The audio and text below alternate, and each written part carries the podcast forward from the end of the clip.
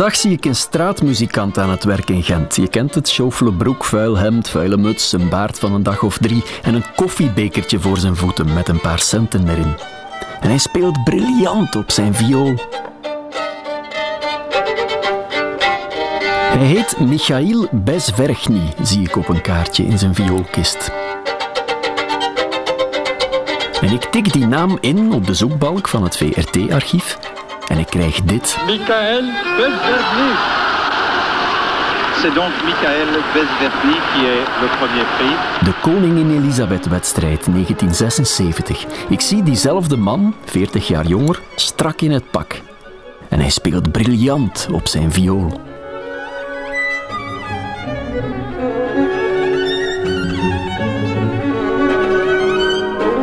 Ik moet toegeven dat dit het verhaal is dat ik wou vertellen. Topviolist wordt straatmuzikant. En als ik daar voor het eerst over spreek met Michail zelf, zegt hij lichtjes geïrriteerd: Als het dat wordt, dan doe ik niet mee. Als ik nu moet schrijven mijn biografie, dan moet ik schrijven zo. Violist, dirigent, pedagoog, chansonnier, kunstschilder, dichter. Je begrijpt, omdat ik ben multifunctioneel. Zo op uh, straatanimatie, maar dat is één episode van mijn leven. Hij vergeet nog een paar episodes trouwens. Die van de Russische patriot bijvoorbeeld. Ik was absoluut pro-Sovjetisch. Die onbewust een dissident werd. Ik kom naar Moskwa. En dan ik begreep, ik ben dissident. En daar 14 jaar voor moest boeten. Oké, dat was grote fiasco. Verspreid over een paar weken spreek ik urenlang met Michail Besvergny, de vergeten winnaar van de Koningin Elisabeth-wedstrijd. En ik word de ghostwriter van wat hij zelf de roman van zijn leven noemt. En dat is een zeer interessant boek. Alleen wij weten niet einde. Iemand. Iemand. Iemand. Iemand. Wil jij eens iemand zeggen? Iemand. Iemand. Iemand. Iemand. Iemand. Iemand. Iemand. Iemand. Michail, violist. Een iemand van Bart Bogaert. 27 juli 1956. Michail, of Misha, is jarig. Hij wordt negen. Hij kijkt op naar zijn vader Leo, een oud-kolonel in het Russische leger, maar ook architect en een verdienstelijk muzikant. Een man ook van weinig woorden. Hij was uh, echt waar grote, grote man. Alles wat uh, hij raakt aan, hij doet tot perfectie. Dat was pure whisky zonder één druppel van sodawater. Maar die dag spreekt hij woorden die het leven van de kleine Michail zullen bepalen. Het is te zeggen, hij schrijft ze. Ik bewaar tot deze moment een kleine briefje van hem. Proficiat, zoontje met je negen jaar. Hoe? Hoe van je viool is zij zal je nooit bedriegen. Misha is dan al vier jaar een leerling op de school voor uitzonderlijk begaafde kinderen in Sint-Petersburg, toen nog Leningrad. Nochtans zag vader Besvergny in hem eerst een pianist, zoals zijn moeder, die hoofdbegeleider klassieke dans was in het Paleis voor Cultuur in Leningrad. Maar wanneer wij komen samen met papa en mama naar pedagoog pianolessen, ik zie toevallig zeer mooie rode kleine viooltje op uh, kast. Is zo was mooi. Ik heb geroept, ik wil deze viooltje spelen. En vader gaf toe. Maar wat hij op dat moment alleen nog maar kon dromen, is dat we aan het begin staan van een uitzonderlijke carrière.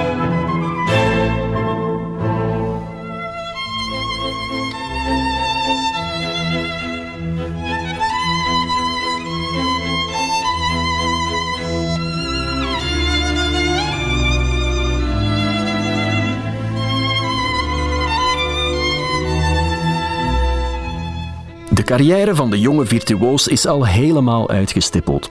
Na het conservatorium zou hij eerste violist worden in het Philharmonisch Orkest van Leningrad, op dat moment een van de beste van de wereld. Maar Michail wil solist worden. Op zijn zeventiende vlucht hij in zijn eentje en met zijn viool als enige bagage naar Moskou.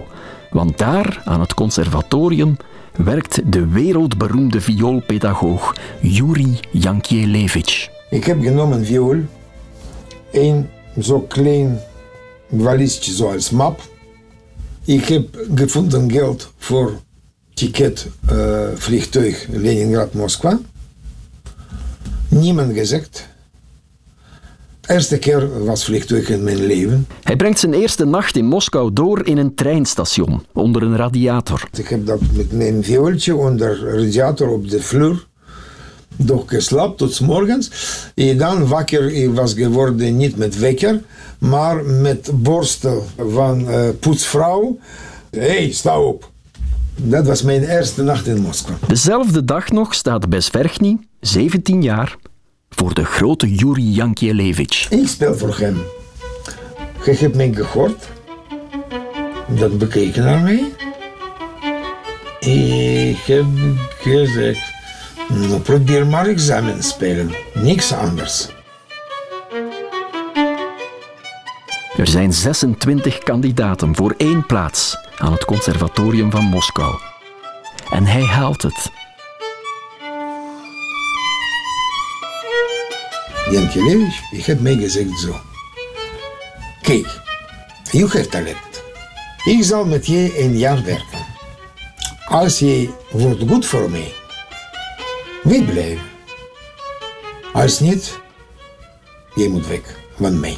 Misha werkt een jaar keihard. Acht uur per dag studeert hij. En het loont. Want Jankielewicz gelooft in hem. In 1967 neemt hij Misha mee op de trein naar het prestigieuze Wieniawski-concours in Poznan in Polen. Het is de eerste keer dat Besverchny Rusland verlaat. En onderweg blijven ze samen repeteren. Uh, wij waren in één coupé.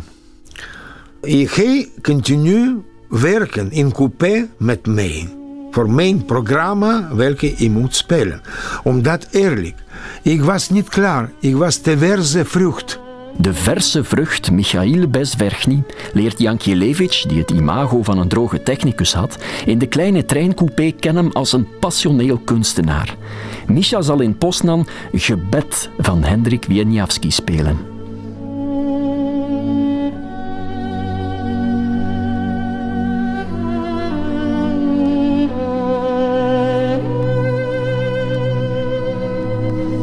Deze technoloog was bezig met mij voor vertellen.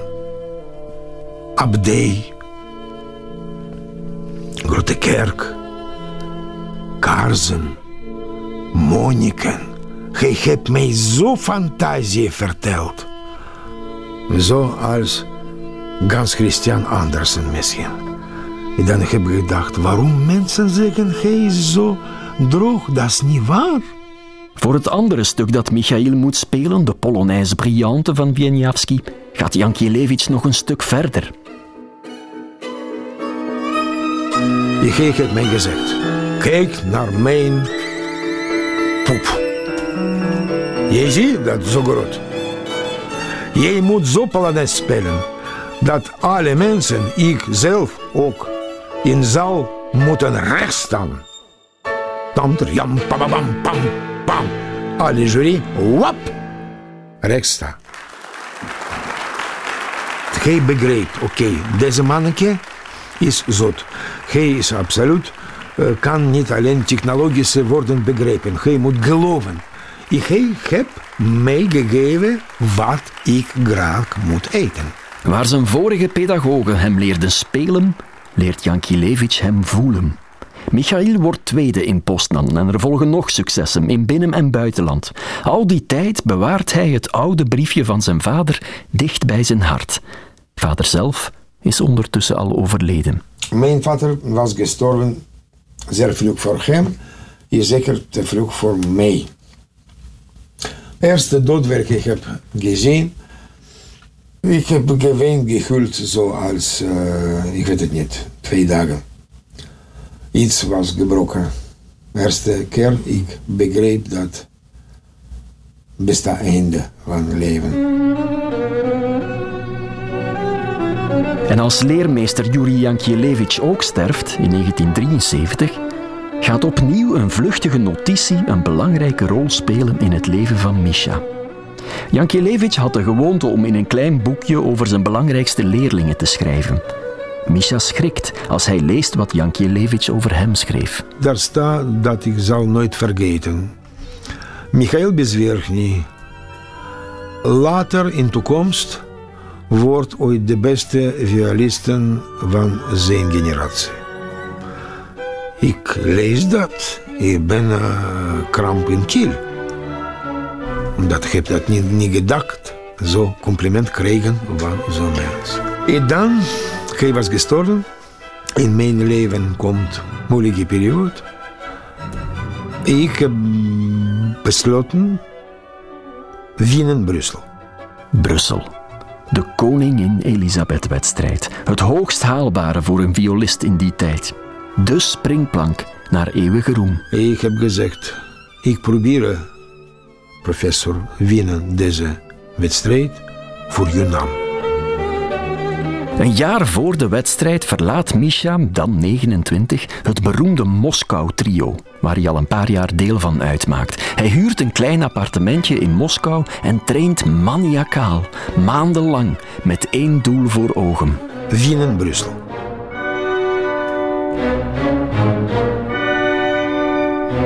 Het programmaboekje van de Koningin Elisabeth-wedstrijd 1976 staat tussen haakjes, naast de naam van Michail Besverchny, die van de overleden Yuri Jankielewicz. Op aanraden van jurylid Leonid Kogan, een van zijn absolute idolen, speelt Michail het derde concerto van Camille Saint-Saëns.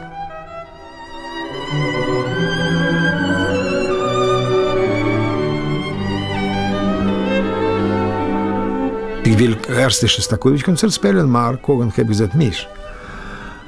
Neem een concert welke je goed vroeger hebt gespeeld. Concert van Saint-Saëns. Nu begreep, wij zijn in jury. Wij moeten luisteren, altijd. 40 minuten Beethoven, 45 minuten Brahms. Tchaikovsky. Komt u met je 25 minuten? Wij houden van jou, omdat je bent zo kort. 25 minuten en 58 seconden duurt het concerto. En dat blijkt een uitstekende keuze. Want Michail haalt de finale met 12. Maar de voorbereiding wordt verstoord. Want er breekt een groot schandaal los als in een paar kranten een bezwarend artikel opduikt over Michail Besverchny en Leonid Kogan. Ik zie mijn foto in zo'n profiel. En dan naast foto van Kogan. Ook in dezelfde positie. In het artikel wordt beweerd dat Besverchny een onecht kind van Kogan is en dat de wedstrijd dus onmogelijk eerlijk kan verlopen. Dus je bent niet Bezwerchny, je bent Kogan, bastard.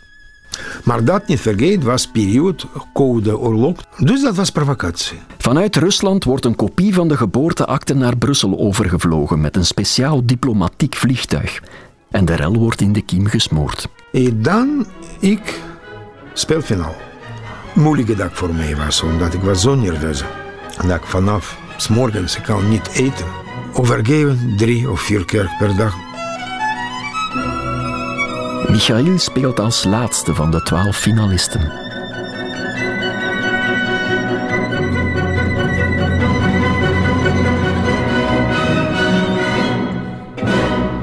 Poef, en dan mijn laatste akkoord. Wij moeten in één kleine kamer, twaalf kandidaten, blijven tot de proclamatie van het resultaat. Ik vergeet waar ik ben en wat gebeurt. In deze moment ik voel iemand in mijn rug zo voorzichtig, toek, toek, toek. Wat? En nu, ik begreep. Open de deur. Michael Bezverny. Ik begreep, ik heb eerste prijs. Hoe van de beste violisten van zijn generatie. De woorden van zijn vader en van Yuri Jankielewicz spelen door zijn hoofd als Misha op het podium Leonid Kogan gaat begroeten. En dan je plaats van mijn hand geven. Geef mij knuffel en zeg mij. Goedenavond, zoontje.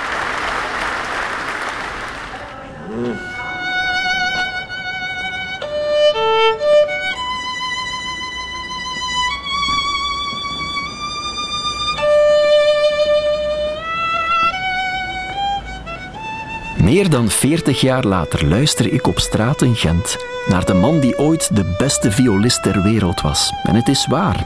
Dit verhaal begint erg te lijken op het topviolist wordt straatmuzikant verhaal, waarvan ik aan Michael beloofde dat het dat niet zou worden. Maar we zijn op een kantelpunt. 1976. Het moment in het leven van Michael waar alle verhaallijnen van vertrekken. En ook op uitkomen. Michael nodigt me uit bij hem thuis. Hier is plaats, levensplaats. Maar mijn levensplaats is werkplaats. Een klein rijhuisje, elke vierkante millimeter bedekt met zelfgemaakte schilderijen. Schildersezels, borstels, verf, doeken. En van violen op het eerste gezicht geen spoor. De violist is kunstschilder geworden. Altijd met mijn muzikale taal, met noten, met klanken. Ik altijd vertel verschillende verhalen, sprookjes. Ik zie dat alles. Dus ik was kunstschilder als kind. Simpel, niet geschilderd. We moeten terug naar dat jaar 1976, het jaar van de triomf, maar ook van de diepe neergang.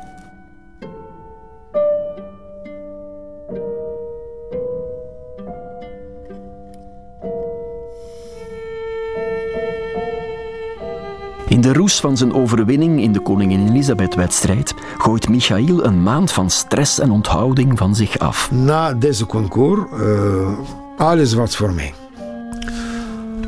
Behalve mijn karakter. Ik was 30-jarige gezonde man, genoeg uh, seksueel in mijn leven. En dan een maand uh, zonder contact met vrouwen. En dan heb ik gezegd, oké, okay, ik heb premie gewonnen. En dan zeer veel mensen, vrouwen, uh, keken naar mij als naar geld. De topviolist heeft in Brussel een korte maar stormachtige romance met een prachtige Russische vrouw. Maar dat was mijn ongeluk, omdat deze vrouw was dochter van de grootste dissident van Europa, welke was absoluut tegenstander van Sovjetische politiek. De flirt komt hem duur te staan, want eenmaal terug in Rusland plaatst de KGB hem onder toezicht. En dan ik begreep, ik ben dissident. Dus ik kan niet buiten. Oké, dat was een grote fiasco naar Brussel. Omdat uh, ik kan niet direct miljonair worden. En dan ik blijven met een kleine kamertje, zonder geld, zonder concerten. De KGB stelt een agent aan om de vele concertaanvragen van over de hele wereld af te wimpelen.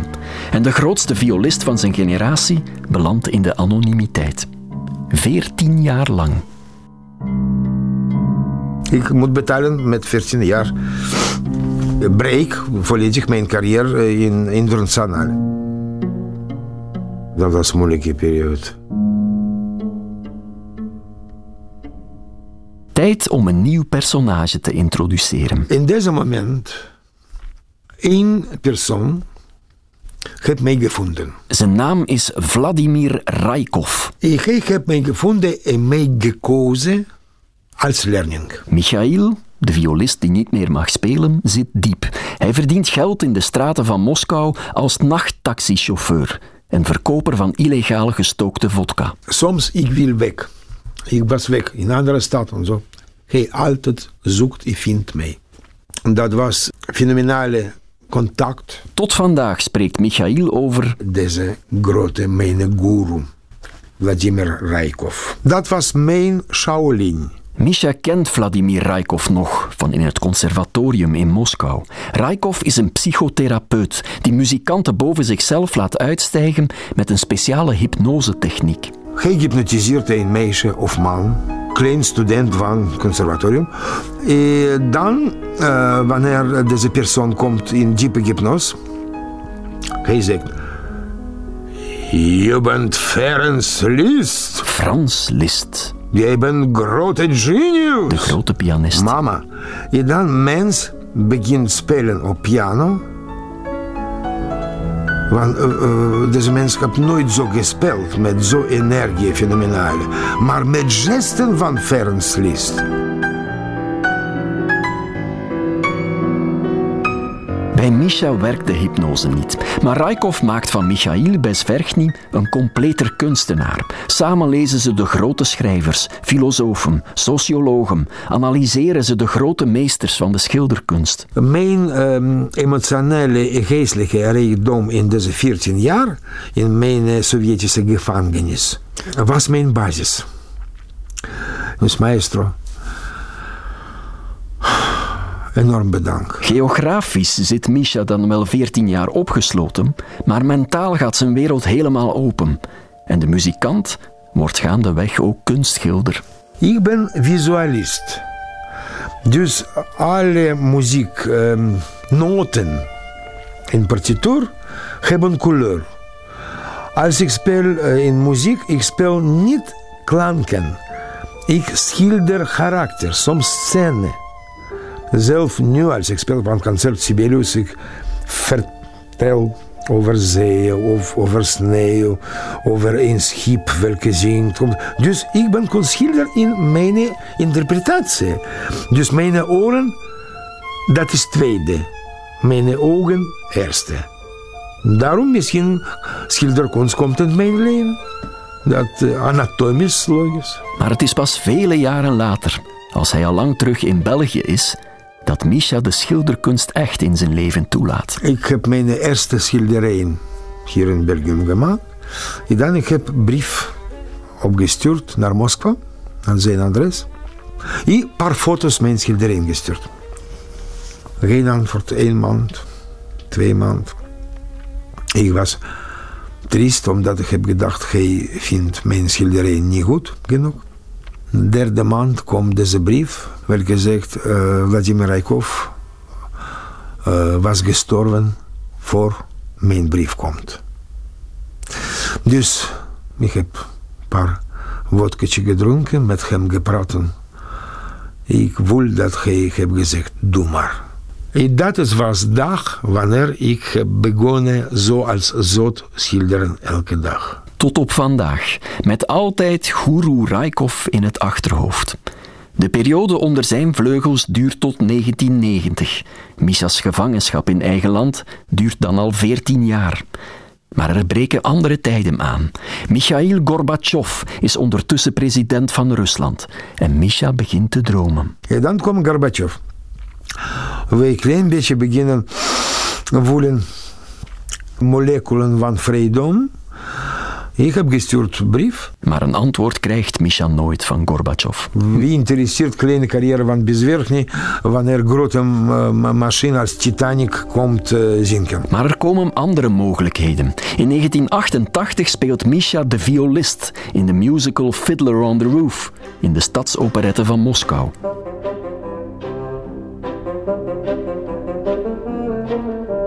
En die rol gaat niet onopgemerkt voorbij. Bel, telefoon. Een zeer imposante vrouwenstem. Zeg, Michael Biswerchny? Ik was zwaar gedronken met vrienden uh, vorige avond. Ik zeg, ja. Zij zegt, uh, kunnen wij komen, uh, langskomen? Aan de telefoon hangt een medewerkster van een belangrijke filmstudio. ik wil met de regisseur komen naar je.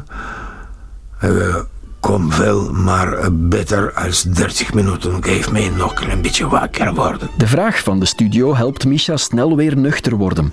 De vrouw biedt hem de rol van Sashka aan, een violist in de tragicomedie Gambrinus van regisseur Dmitri Meshkiev. Maar ze vraagt hem ook om de soundtrack van de film te componeren.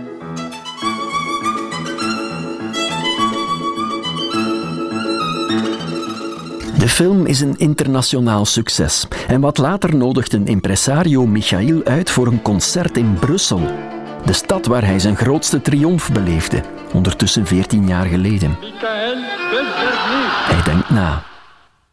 Gorbachev heeft nog altijd niet geantwoord op zijn brief. Ik begreep, dat is mijn kans. Ik moet daar simpel als verrader van mijn patride blijven. Wat ik heb niet gedaan 14 jaar geleden. Februari 1990. Michail Besverchny stapt in Moskou op een vliegtuig. Niemand houdt hem tegen. Voor het eerst in 14 jaar zal hij zijn vaderland verlaten, officieel voor een concert in Brussel. En dan ik zit in het vliegtuig. Dus het vliegtuig is in de lucht. Ik uh, vraag witte wijn, ik drink. En dan ik oeh, begreep dat is het einde van één leven. En dan begint ander onbekend leven voor mij.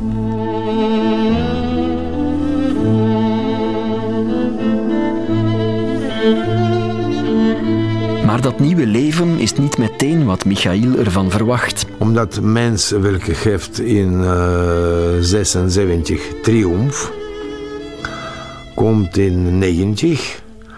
En deze triomf is alleen een klein spoor welke niet alle mensen nog herinneren. Zeker, dat is morale frustratie en materiale. Misha moet vaststellen dat een collectief geheugen het geen 14 jaar uithoudt. Hij is vergeten. Ik was weg van het circuit. Ik was weg uh, van aanvragen. Ik was nog ja, niet meer utiel. Viool spelen, wij hebben twee elementen. Eén element welke speelt, twee elementen welke hoort en betaalt. Als ik heb deze tweede element niet, je kan spelen, zingen als vogel in forêt. effect wordt hetzelfde, dus je moet sowieso granen zoeken voor te eten. Maar er zijn gelukkig nog mensen die Misha nog niet vergeten zijn. Nathalie bijvoorbeeld, een gewezen hofdame van koningin Fabiola. Die kent hem nog van in 1976. Zij was mijn guide voor terug proberen in deze leven, dat heb ik gezegd, mis. Geen illusie. Je tijd is goed vergeten. Maar ik probeer iets doen met mijn nog uh, oude contacten. Ja. Nathalie organiseert kleine huiskamerconcerten en opnames. En op een van die concerten is een journalist van Le Soir die een twee pagina's lang artikel wijdt aan de vergeten winnaar van de Koningin Elisabeth-wedstrijd en zijn boeiende leven. En dat artikel duwt de trein zachtjes opnieuw op gang. Het conservatorium van Antwerpen biedt hem een job als assistent aan en Misha gaat in Sint-Pieters-Woluwe wonen in een woonwijk. Met buren dus. Als ik begin studeren viool, mijn uh, vrouw piano, omdat zij was pianist. Dat komt enorme protesten, altijd komt politie. Uh, dan eindelijk dat uh, komt um, ingenieur met decibelmeter, welke moet meten hoeveel decibellen we hebben. Misha tikt een oude caravan op de kop, parkeert die op een parking en richt er zijn privé-repetitieruimte in. Een documentairemaker komt hem filmen voor een portret van vergeten winnaars van de Koningin Elisabeth-wedstrijd. Misha wordt afgebeeld als een bohémien op de dol, de chaconne van Bach spelend in een versleten caravan. Je suis libre ici. Et quand je travaille, quand je joue, euh, je n'ai pas tant quelques problèmes parce que ici je suis seul.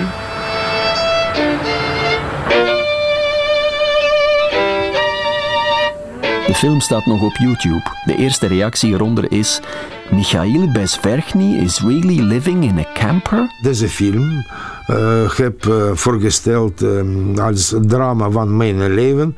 Waarom? Omdat ik heb geen nieuwe Mercedes, ik heb geen nieuw kastel. En dan ik moet Tchekon Bach spelen in mijn Ah, voor mij dat was goed. De beeldvorming klopt niet helemaal, maar het gaat nu wel plots snel voor Misha. In 1993 krijgt hij een plaats in het wereldvermaarde Shostakovich-trio.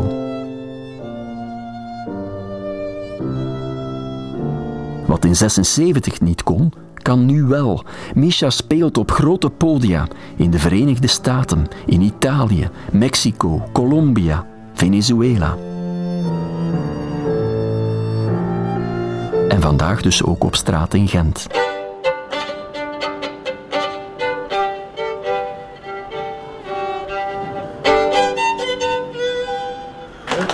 Merci. Bedankt. Vriendelijk bedankt dat is er was. Tot zijn 65ste, vijf jaar geleden, werkt Michail tussen de concerten door als docent aan het Conservatorium van Gent. Tot hij moet stoppen. En dan deze wet, 65 jaar, pensioen voor pedagoog, is dom. Ik herhaal dat dom, dom, dom, dom. Uh, dan ik heb gestopt. Maar deze mijn protest.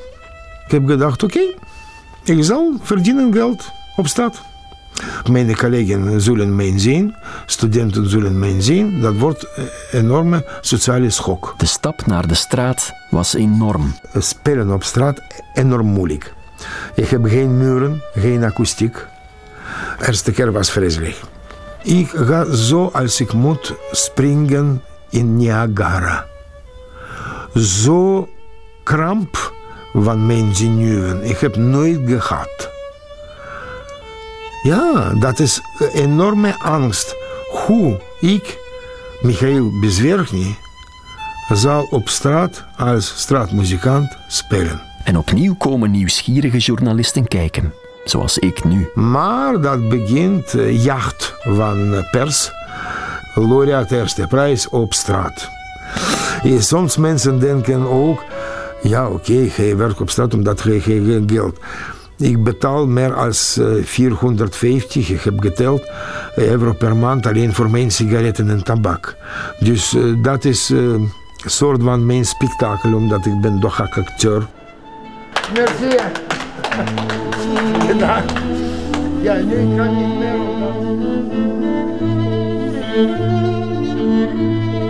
De dag nadat ik hem op straat zie, stapt Misha op het vliegtuig voor een masterclass viool in New York. Een week later speelt hij in een kleine jazzclub in Gent. En speelt hij ook op de vernissage van een tentoonstelling van een van zijn jonge leerlingen in de schilderkunst. En bij alles wat hij doet, denkt hij aan zijn oude leermeesters. Zijn vader, Yuri Yankielevich, Vladimir Raikov. Op de tafel, ik herinner, ik groet, ik klink personen welke niet uh, meer bestaan in deze materiële wereld. Ik praat met schaduwen, maar deze schaduwen voor mij levende personages. Ik ben absoluut niet triest, omdat het gebeurd is zo. Rijkdom van geest, welke ik heb gekregen. Schilderkunst, muziek, uh, poëzie is veel belangrijker als deze miljoenen welke ik heb verloren.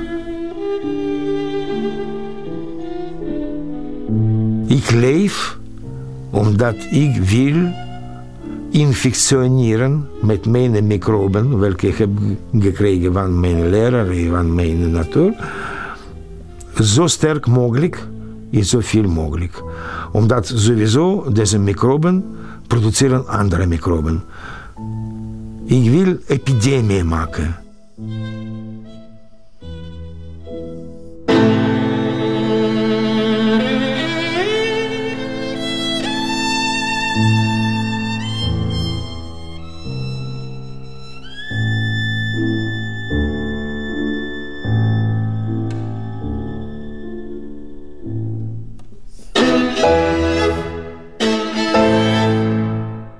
Dit was Iemand, een productie voor Radio 1 van Filip Heijmans en mezelf, Wart Bogaert.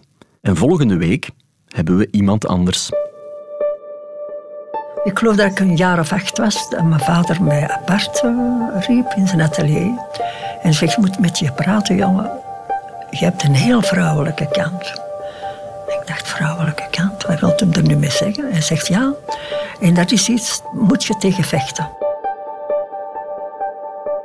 En dan, ik begon dat dan al te snappen, maar niet 100 procent, want ik ben laadbloeier geweest. Want vroeger werd er natuurlijk niet over gepraat, met niemand. En op school kon je met niemand praten.